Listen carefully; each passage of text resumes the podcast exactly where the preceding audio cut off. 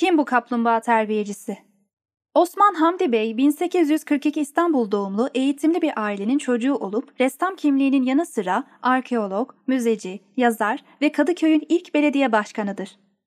Sadrazam İbrahim Ethem Paşa'nın oğludur.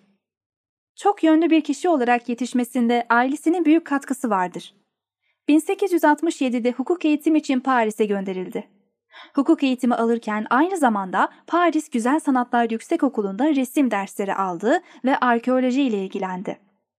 Sanata özelde resme olan ilgisi hukuktan daha ağır basınca burada dönemin ünlü ressamları Jean Leon Gerome ve Boullinger'in resim atölyelerinde çalışarak kendini geliştirme imkanı buldu. Müzeler ve resim sergileriyle ilgili incelemeler yaptı. Paris'te bir Fransız kızıyla evlenen Osman Hamdi Bey'in bu evlilikten bir kızı oldu ve 10 yıl sonra eşinden ayrıldı. 12 sene Paris'te kaldıktan sonra İstanbul'a döndü.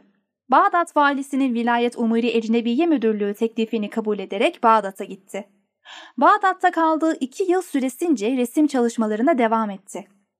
1871'de döndüğü İstanbul'da sarayda teşrifatı hariciye müdür muavini oldu. 1873'te Viyana'da açılan milletler arası sergiye komiser olarak tayin edildi. Burada yine bir Fransız kızıyla evlendi ve üç kız bir erkek çocuğu oldu. Abdülaziz'in tahttan indirilmesini takip eden süreçte farklı görevlerde bulundu. 1877-1878 Osmanlı-Rus Savaşı'nın ardından memuriyetten ayrılarak resim çalışmalarına yoğun şekilde devam etti. Savaştan sonra 1881'de Müze-i Humayun'un müdürü Philip Anton de Thierry'nin ölümü üzerine müze müdürlüğüne getirilmesiyle Türk müzeciliğinde yeni bir dönem başladı. Müze müdürlüğünün başlangıcıyla kültür ve sanat alanındaki çalışmaları yoğunlaştı. 30 yıllık Müze-i Hümayun, Osman Hamdi Bey'in gayretiyle İstanbul Arkeoloji Müzesi'ne dönüştü.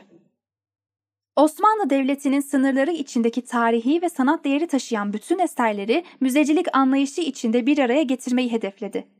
Çinili Köşk'ün tamirini yaptırdı ve Sanayi Nefise Mektebi binasını inşa ettirdi.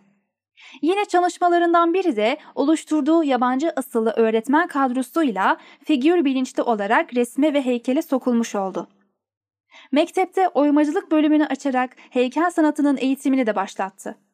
1884'te eski eserlerin devlet malı olması ve yurt dışına götürülmemesi esasına dayanan yeni Asar-ı Atika, eski tarihi eserler nizamnamesini çıkarıp uygulamaya koydu.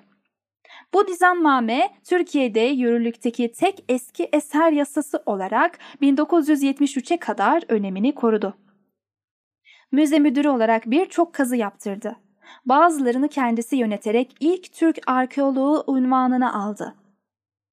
Yoğun çalışmalardan da anlaşılacağı üzere çok yönlü bir kişiliğe sahip olan Osman Hamdi Bey günümüzde daha çok resim kimliğiyle tanınmaktadır. Figürlü kompozisyonların ve portrelerin yanında peyzajlar, natürmortlar, kara kalem portre ve desenler yaptı. Türk resmine öncüsü olduğu figürlü kompozisyonu getirdi.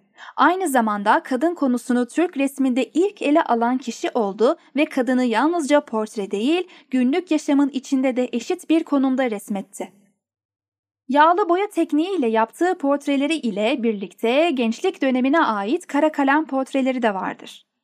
Yurt içinde ve yurt dışındaki müzelerde ve çeşitli koleksiyonlarda eserleri bulunan Osman Hamdi'nin camiden çıkış, balıkçı, Yeşil Cami'de Kur'an okuma, halı satıcısı, Abı Hayat Çeşmesi, hamam, kaplumbağa terbiyecisi, türbe kapısı önünde kadınlar, eski Hisar, mimozalı kadın ve Şehzade türbesinde derviş önemli eserlerinden bazılarıdır.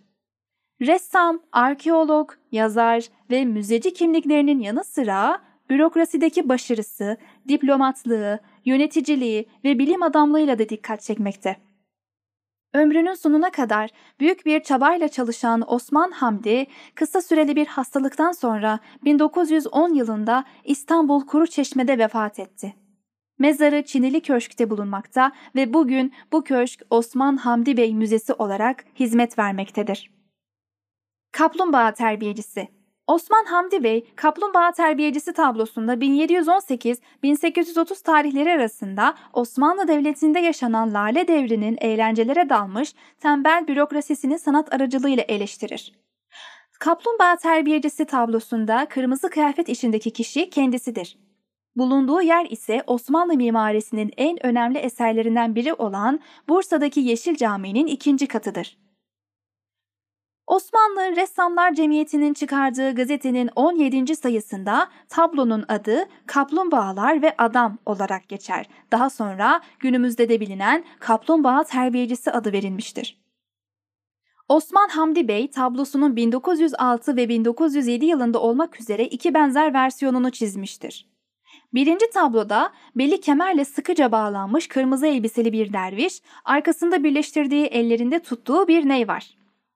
Başına etrafına yemeni sarılı bir arakiye takmıştır. Sırtında ise nekkare ve una bağlı olarak önünde sarkmış duran bir mızrap vardır. Dervişin etrafında ayaklarının yanında yerdeki yaprakları yemekle meşgul kaplumbağalar var. Bu kaplumbağaların sayısı birinci tabloda 5 iken ikinci tabloda 6 tanedir. Odanın duvarlarının sıva ve çinileri yer yer dökülmüştür. Odanın tek ışık kaynağı dervişin önündeki küçük, alçak penceredir. İkinci tabloda dervişin önündeki pencerenin üstündeki kemerde bir takım değişiklikler olduğu ve pencerenin önünde bir testi bulunduğu görülmekte. İkinci tablonun duvar ve çinilerinin rengi daha canlıdır. Ayrıca ikinci tabloya dervişin sağ tarafında duvara asılı Allah ve Muhammed yazısı eklendiği dikkatleri çeken diğer bir ayrıntıdır. Yüzü batıya dönük kambur duruşlu yaşlı derviş giysisi içindeki beyefendi resmiyle Osmanlı İmparatorluğu'nun en rahat ve varlıklı dönemi olan Lale Devri'nin tembel ve işleri yokuşa süren bürokrasisini anlatmaya çalışmıştır. Bürokratların görevlerini yerine getirmeleri için onları terbiye etmeye, paradigmalarını değiştirmeye çalışan derviş duruşunda batıya dönük olması, batı kültürüne de açık olduğunu gösterir. Kaplumbağaların yavaş ilerleyen hayvanlar olmaları bürokratların tembelliğini simgeler. Aynı zamanda kaplumbağaların kalın kabuğu derviş nekkari sopasıyla dokunduğunda tınmıyorlar. Dervişin ne yaparsa yapsın onları kolay kolay değiştiremeyeceği anlamına gelir. Hacer Gündaş